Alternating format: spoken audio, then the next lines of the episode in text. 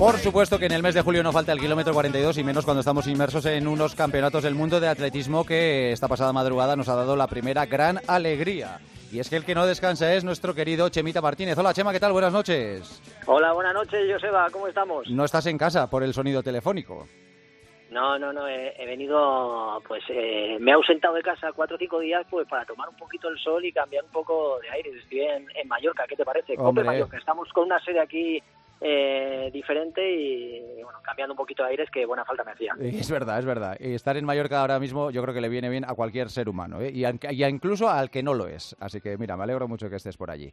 A ver, llevas desde que ganó Asier eh, la medalla de bronce, recordamos, en los 110 vallas, diciendo que tú la semana pasada ya lo predijiste, ya se lo dijiste a Corro, y claro, yo digo, tú sabías que Parsman se iba a lesionar y tú sabías que Devon Allen iba a ser descalificado por una salida falsa. No, no tenía ni idea, No tenía la menor idea. Lo que pasa es que hay deportistas, fíjate que durante estos años estamos hablando de pinceladas, ¿no? Como ha pasado con, con Mario García Romo, ¿no? ¿Te acuerdas? Que hace año y medio ya hablábamos de él cuando estaba en Estados Unidos haciendo grandes proezas. Es verdad, es verdad, sí, sí, sí. Y hablamos aquí en el kilómetro 42, pero además muchas veces. Y con Así Martínez lleva, eh, aparte que es un Martínez de los buenos, o sea que hay que tirar un poco, pues con apenas 22 años lleva dos años con una progresión Joseba increíble. Y sus últimas actuaciones en la Diamond League han sido salvajes y tiene mucho desparpajo, es muy bueno técnicamente y mira, eh, ha estado donde tenía que estar, ya en el europeo ya quedó cuarto en Torun, luego quedó sexto en, los Juegos Olímpicos haciendo un papel increíble y, este era, eh, yo creo que su año, ¿no? Se tienen que dar muchas cosas para que consigas una medalla, pero ha estado donde tenía que estar en el mejor momento, batiendo su marca y ha tenido la suerte de que, bueno, pues, eh,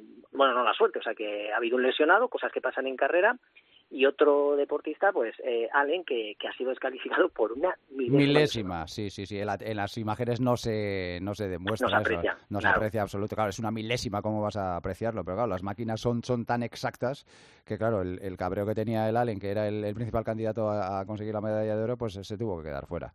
Pero bueno, es, lo que dices tú, esas circunstancias hay que aprovecharlas. Y si estás allí, es cuando las vas a aprovechar, y es lo que ha hecho Asier Martínez, que tiene, como dices tú, una progresión estupenda. Estamos hablando de un chaval de Cizur mayor de 20 22 años, al que todavía le quedan muchos años ahí y no sé hasta dónde podrá llegar, pero las perspectivas son buenísimas con él. ¿eh? Sí, sí, sí, vamos, eh, para mí ya te, ya te digo, cuando me preguntó Coro la semana pasada, dice, oye, ¿qué, posibilidades tenemos? Entonces siempre en, España hablábamos de medio fondo, ¿no? Como las posibilidades reales de, medalla, también hablábamos de, de, la marcha, que se nos ha escapado eh, una de las posibles medallas que todo el mundo daba que, María le iba a conseguir, ¿no? Pero eh, no ha sido así. Eh, yo me alegro especialmente también por la parte de medio fondo porque tenemos a tres finalistas. Sí, a Mario García Romo, a Fontes y a Catir en el 1500, ¿no?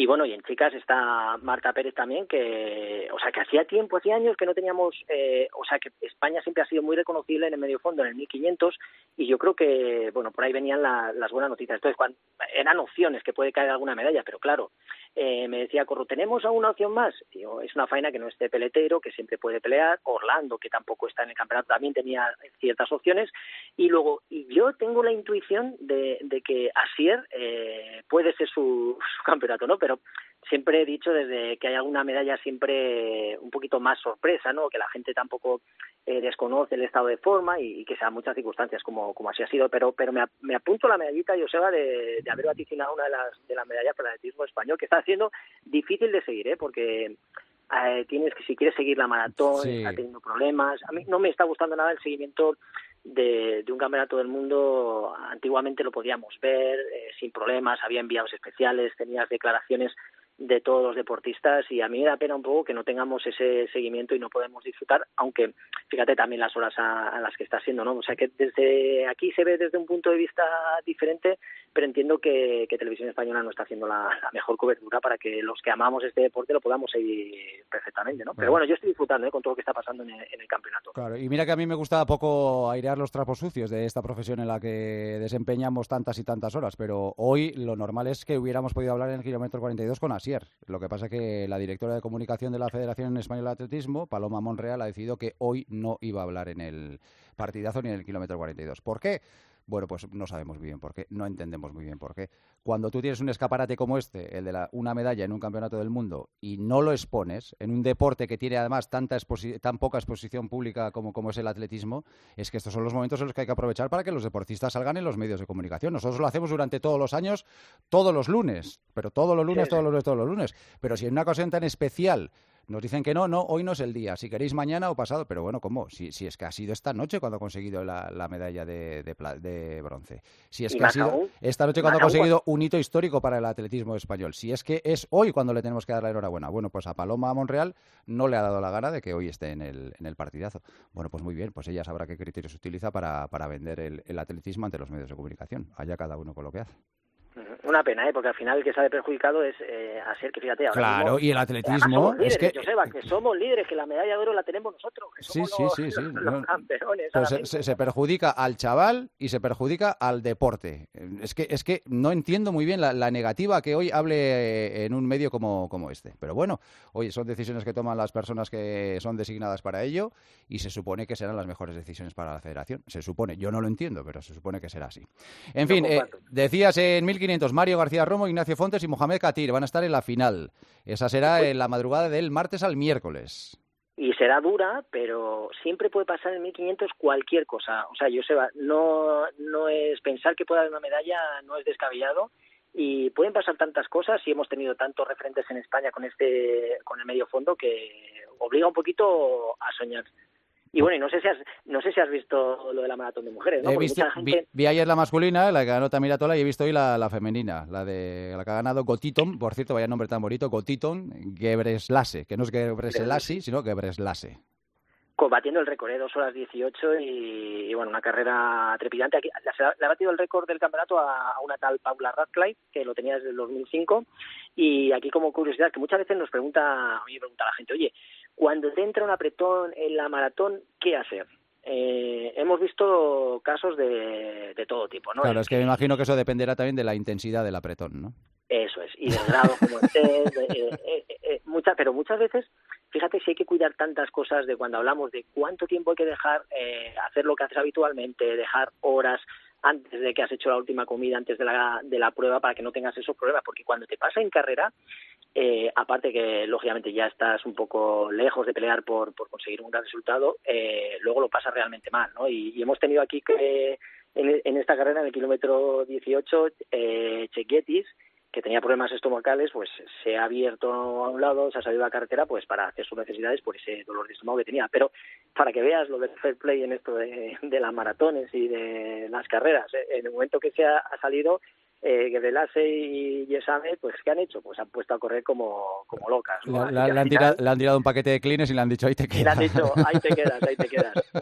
O sea que para que veas lo de eh, hacer las necesidades de uno encima, ¿no? Yo he visto de todo tipo, ¿eh? porque ha habido gente que, se lo ha hecho encima, encima y, y, no paras y no, no pierdes tiempo, claro. Luego lo que pasa es que luego la incomodidad tiene que ser manifiesta, claro. Bueno, y rozaduras, cuando hablamos de rozaduras de echarse vaselina, imagínate la que la que se forma. Bueno, y no sé, esto como curiosidad también, eh, bueno, eh, toda la etíope que ha ganado en dos horas cinco 36 la maratón, que ha sido, vamos, también brutal. segundo un etíope y tercero un belga que también eh, de raíces africanas, o sea, que están corriendo muchísimo los chicos y bueno, yo también en el 10.000, no sé, es que ha sido, bueno, yo estoy disfrutando muchísimo porque el 10.000, que es una prueba de 25 vueltas, que mucha gente se puede aburrir viéndolo, la de los chicos sí que verdad que fue demasiado táctica y yo creo que mucha gente estaba esperando, ¿por qué corren tan táctica? Porque la, este, deseo ahora de los atletas a doblar distancia de 10.000, 5.000, pues saben que el 10.000 lo hagan con lo justito, haciendo la ley de mínimo esfuerzo para poder luego pelear también por otra medalla.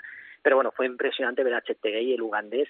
Eh, Eh, bueno, cuando vemos a, estos africanos que son finos, no, lo siguiente, pero ver a estos, eh, los ugandeses es, es, brutal. Y terminó el último 800, hizo la penúltima vuelta en un minuto y la, la última vuelta 53 segundos, Joseba. Una barbaridad, 53 segundos una última vuelta que es, es algo tremendo y se llevó esa prueba y luego también... Es que, es que había vueltas, Chema, que estaban haciendo a 28 por hora, 29 por hora. Yo siempre digo lo mismo, pónganse ustedes en una cinta a 15 por hora y prueben cómo es. Pónganse a 20. Bueno, pues a ver si hay cintas que llegan hasta 28 y a ver cuánto tiempo aguantamos. Pues estos aguantan ahí media hora, dale que te pego. y me gustó mucho también, Joseba, la actitud de, Carlos Mayo. Joder, qué valiente al principio, sobre todo, ¿eh? Sí, fíjate, además se fijó un ritmo. Estamos hablando de 2.45, eh, se puso a correr a 1.6 por, por vuelta y él solo hasta casi el kilómetro 3, pues marcó un ritmo y muchas veces la gente pregunta, oye, ¿cuándo puedes hacer conseguir grandes resultados? Pues lógicamente necesitas experiencia previa y yo creo que eh, lo que ha hecho Carlos Mayo, pues saliendo, perdiendo un poquito miedo, porque había muchísima gente de muchísimas mejores marcas que él, ha sido eh, que para la siguiente carrera, eh, él tiene un campeonato Europa en, en un mes, pues eh, va a tener la experiencia de este mundial y va a salir totalmente reforzado. Así me, gustó su valentía y a pesar que eh, a los africanos pues casi le hacía cosquillas ese ritmo, ¿no? Pero sí que esa actitud valiente denota que tenemos a un gran atleta y que yo creo nos da alegría en, en eso, en, Campeonato Europa. Pues eh, en cuanto termine esta edición del partidazo, a las 2 de la madrugada tendremos el heptatlón femenino, a las 3 y 20 el triple femenino con Yulimar Rojas, a las 4 y 20 los 3.000 obstáculos eh, con Sebas Marto y Dani Arce y a las 4.50, 5 menos 10, el 1.500 femenino con Marta Pérez, que va a ser la representante española en esa carrera. Así que el que quiera trasnochar por aquí y ver calor, ya sabe que tenemos una madrugada muy interesante en el Campeonato del Mundo de Atletismo de Eugene en Oregón. Chemita, las preguntas. ¿Cuántas veces a la semana se debe realizar fortalecimiento? Bueno, cuando hablamos de fortalecimiento, Joseba, yo hablo un poco de tonificación general, cuando hablamos de trabajo de fuerza, y yo creo que eh, ese fortalecimiento había que hacerlo en función de la edad, pero mínimo al menos dos veces por semana. Cuando te vas haciendo mayor, sobre todo en hombres a partir de 35 o 40 años, incluso podíamos incorporar una, una, tercera sesión a la semana, porque tenemos un déficit a nivel muscular y de fuerza que, que podríamos incorporar más sesiones. Pero como norma, el tener poder hacer dos sesiones a la semana, maravilloso. Sumando lo que corres y lo que andas, ¿cuántos pasos semanales haces de media? Toma ya. Bueno, pues buena pregunta. Ahora yo creo que paso, no sé, en kilómetros, estoy por encima de los 100 kilómetros, sin contarlo cuando hago bicicleta, que últimamente sí me gusta hacer bastante bicicleta porque disminuyes el impacto, sigues trabajando a nivel aeróbico, pero como norma estaríamos hablando de 100 kilómetros a la semana, muy lejos de los 200 y pico, porque aunque la gente se sorprenda que entreno mucho, antes entrenaba el doble y hacía 200 y pico kilómetros a la semana, que es bastante más. Joder. Eh, una pregunta que tiene mucho que ver con la primera. ¿Cuántos días por semana es aconsejable meter sesiones de fuerza y de cuánta duración? Pues lo que te decía al principio, o sea que podemos estructurar un poco, hacer un, día a lo mejor un trabajo de fuerza más general, que podemos implicar a toda nuestra musculatura y trabajar diferentes eh, formas a nivel muscular, y otro día a lo mejor de fuerza hacerlo más específico. Por ejemplo, hacer las cuestas podría ser un trabajo de fuerza específico, ¿no? Así que seguíamos con lo mismo, dos veces a la semana podríamos hacer uno más genérico y el otro más específico de nuestro deporte. Y por último, ¿cómo recupero las piernas cuando salgo a correr a diario? Lo mejor el agua fría, yo sé. Ahora es, complicado eh, con este calor que está haciendo. Sí, ahora no hay agua fría en ninguna parte, sí es verdad. Y, hielo para poder enfriar el agua también se nos iría un dineral, así que, bueno, pues poner las piernas en alto, por ejemplo, todas las noches antes de acostarnos, 5 o 10 minutos, nos darían un poquito de, de alegría y si no, con una duchita fría, aprovechamos cuando estamos echando jabón, un poco de automasaje a nivel muscular por las piernas y terminando con agua fría, pues podría aliviarnos un poco pues uno se queda como nuevo después de hacer eso. Chemita, disfruta mucho de estos días en Mallorca. Hablamos la semana que viene. Un abrazo grande. Un abrazo.